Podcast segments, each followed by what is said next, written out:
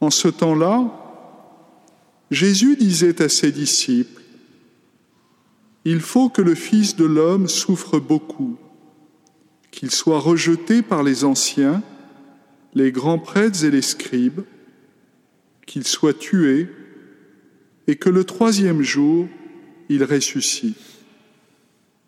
Il leur disait à tous, Celui qui veut marcher à ma suite, qu'il renonce à lui-même qu'il prenne sa croix chaque jour et qu'il me suive. Car celui qui veut sauver sa vie la perdra, mais celui qui perdra sa vie à cause de moi la sauvera. Quel avantage un homme aura-t-il à gagner le monde entier s'il se perd ou se ruine lui-même? Que veut dire cette phrase? Celui qui veut marcher à ma suite, qu'il renonce à lui-même. On est dans un monde où, au contraire, on n'arrête pas de nous dire qu'il faut penser à nous, qu'il faut se faire plaisir. Ça, c'est une expression qui est de plus en plus à la mode. On est dans un monde où le plus important, c'est que la personne individuelle soit bien, bien dans sa peau, bien dans ses, vêtements, bien dans sa famille, bien et, bien, et pourquoi pas? Sauf que ce n'est pas du tout le projet chrétien. Ou plutôt, ce n'est pas seulement le projet chrétien. Le projet chrétien, c'est le bonheur. C'est pas d'être simplement bien. Le projet chrétien, c'est que l'homme vive plus que ce qu'il désire d'une certaine façon, plus que ce qu'il croit être bon pour lui. Le Seigneur nous a voulu de toute éternité et lui seul nous connaît parfaitement. Et lui seul sait pourquoi nous sommes ici sur la terre et quel rôle nous avons à y jouer et comment nous allons pouvoir nous déployer. Nous ne sommes pas déterminés puisque nous sommes libres. Mais si nous sommes si différents les uns des autres, c'est parce que le Seigneur compte sur nous pour une tâche, pour une mission. Et libre à nous de l'accepter ou de la refuser. Il n'empêche qu'il est important de renoncer à soi-même, c'est-à-dire de renoncer à faire sa volonté propre. Pas qu'il ne s'agisse pas de d'exercer sa volonté, puisque pour aimer, il faut exercer sa volonté.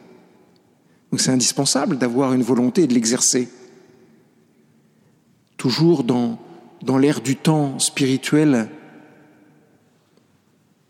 ce moment, on nous dit souvent que le Seigneur est tout-puissant, que le Seigneur peut tout, que le Seigneur est merveilleux, qu'il nous connaît par cœur, que c'est lui qui est l'artisan de notre croissance spirituelle, etc. Comme si, d'une certaine façon, nous n'avions pas de rôle à y jouer. Eh bien, si nous avons une volonté, cette volonté, comme je le disais déjà hier, est celle qui porte notre puissance d'amour. L'homme aime pas par sentiment, mais par volonté, par désir d'aimer. Et cette volonté, pour qu'elle soit purifiée, il faut qu'elle soit identifiée à la volonté de Dieu. Pas seulement euh, qu'elle n'est pas forcément, qu'elle n'est pas seulement un fonctionnement en parallèle. C'est bien plus fort que ça. Qu'elle ait un fonctionnement d'identification.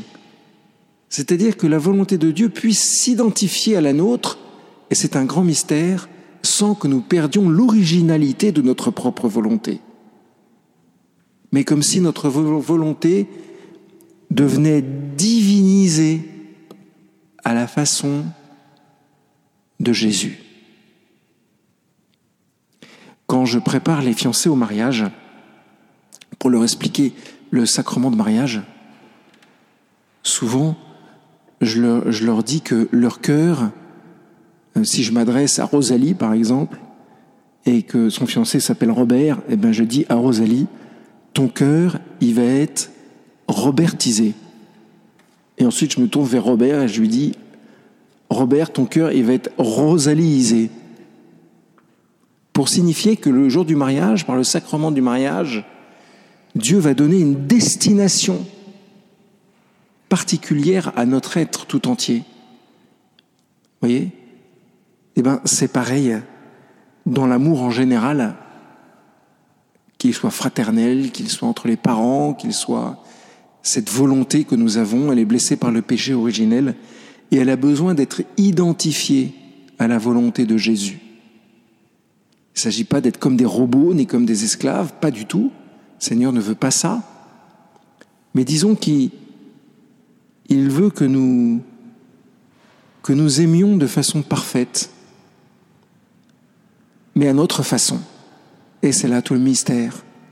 C'est là toute la profondeur de notre mystère, du mystère de notre personne. Nous n'aimons pas de la même façon les uns les autres, mais nous, aimons à partir de la même source, qui est le cœur de Dieu. C'est pourquoi, pardonnez-moi de me répéter, mais je le disais aussi hier, c'est pourquoi le plus grand de tous les sacrifices, c'est peut-être d'offrir sa volonté propre pour grandir dans l'amour. Et effectivement, du coup, de renoncer à ce que j'aurais peut-être absolument voulu réaliser tout de suite et maintenant. Il faut demander cette grâce pour aujourd'hui, une grâce de souplesse. Hein, c'est un des premiers fruits de l'action de l'Esprit Saint en nous, une grâce de souplesse pour agir suivant la volonté de Dieu, pour faire la volonté de Dieu. Mais j'insiste, avec toute notre originalité. Amen.